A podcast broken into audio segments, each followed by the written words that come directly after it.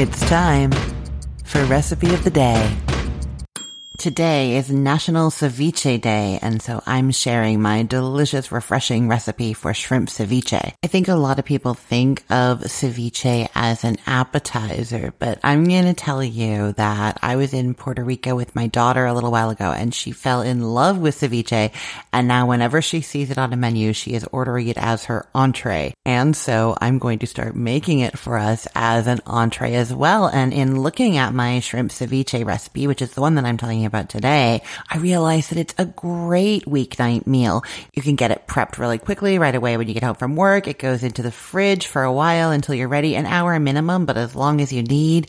Cook up some rice, get some tortilla chips, make a salad. You've got dinner. Now, it is true that ceviche is either shrimp or fish that has not been cooked in the normal way that we cook things by adding heat.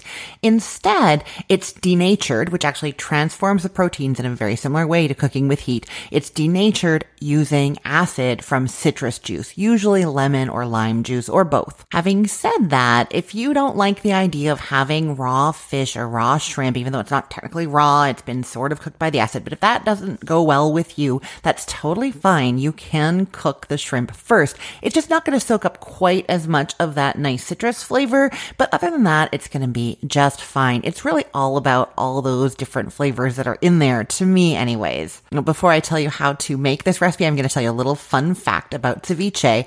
That liquid that you're kind of marinating or essentially cooking that fish or shrimp in has a name. It's called tiger's milk. And it's said that if you drink it up, it's going to be really good for you, especially if you had a wild night the day before. That is because it is said to be a hangover cure. So if you had a wild night last night and you're looking for something to cure yourself today, make some ceviche and drink up that juice after. So good. Okay, you're going to start with a pound of raw shrimp. I like them peeled and deveined with no tail because I'm actually going to chop them up. I just like the little pieces better and then it mixes in with all the other chopped ingredients that are going in there. Is kind of more even and you get more of the same kind of little chunks of everything on your chips or whatever you're serving this with. If your shrimp is frozen, and as always, I do recommend buying frozen shrimp because it's frozen usually right on the boat, which means it's actually the freshest way to get it to your house. So if you're starting with frozen shrimp, I like to defrost it by putting it in a big bowl with cold tap water. You can leave the tap water kind of running continuously into the bowl or just turn it off. It doesn't really matter. It's going to defrost really quickly, like 10 minutes max. You can tell that it's all defrosted. Just kind of like lift one shrimp up, give it a squeeze. If it's not hard inside anymore, it is defrosted.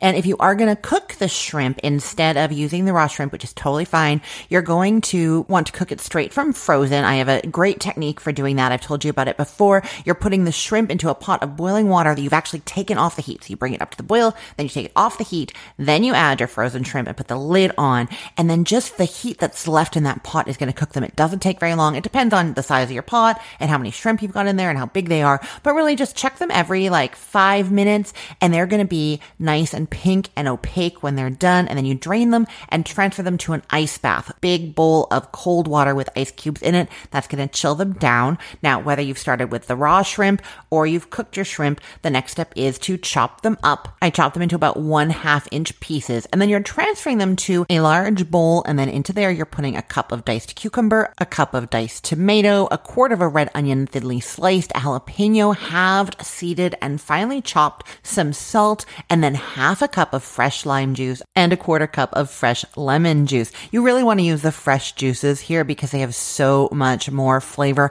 I have done it with the bottled juices in the past. It works just fine. It's just not quite as good. And I know people say that all the time, and sometimes I don't believe that it matters, but in this large quantity here, it really does make a difference. Okay, so you stir that all up and then you put it covered in the refrigerator until the shrimp is opaque and firm. If it was raw, it's going to take about an hour. If it was already cooked, you leave it in for the hour as well. It's going to really help have those flavors really get into everything. Then after it's all ready, you're going to stir in a diced avocado and a quarter cup of chopped fresh cilantro. Give it another stir, give it a taste, add more salt if you'd like, and then you serve it. Like I said, if this is your main course, you're having some tortilla chips, maybe some rice and black beans, that's going to be an an amazing dinner, fresh and light and cool and refreshing for summer. If you want to do this as an appetizer, you can serve it in a big bowl, maybe with some plantain chips or tortilla chips, or you can do it more like a plated appetizer, individual portions in martini glasses is really cute. Any kind of little portion cups is going to work as well. I will put the link to this recipe in the show notes for this podcast episode, or you can head to cookthestory.com slash R-O-T-D and get it there if you try this recipe and love it, or if you try and love any of the recipes from any of my sites, I would really appreciate it if you would leave a five star rating and a comment. Those ratings really help my business grow because people see the five stars on Google when they're searching for recipes and they're more likely to click. That really helps me out. It also really makes my day when I see that you've been trying the recipes and that you're loving them. It makes it all worthwhile. I love this job, but it can be tough and I love hearing from you about how I'm helping you out. I'm Christine Pittman from cookthestory.com, thecookful.com, the all new chicken cookbook, and from this podcast recipe of the day, let's get cooking.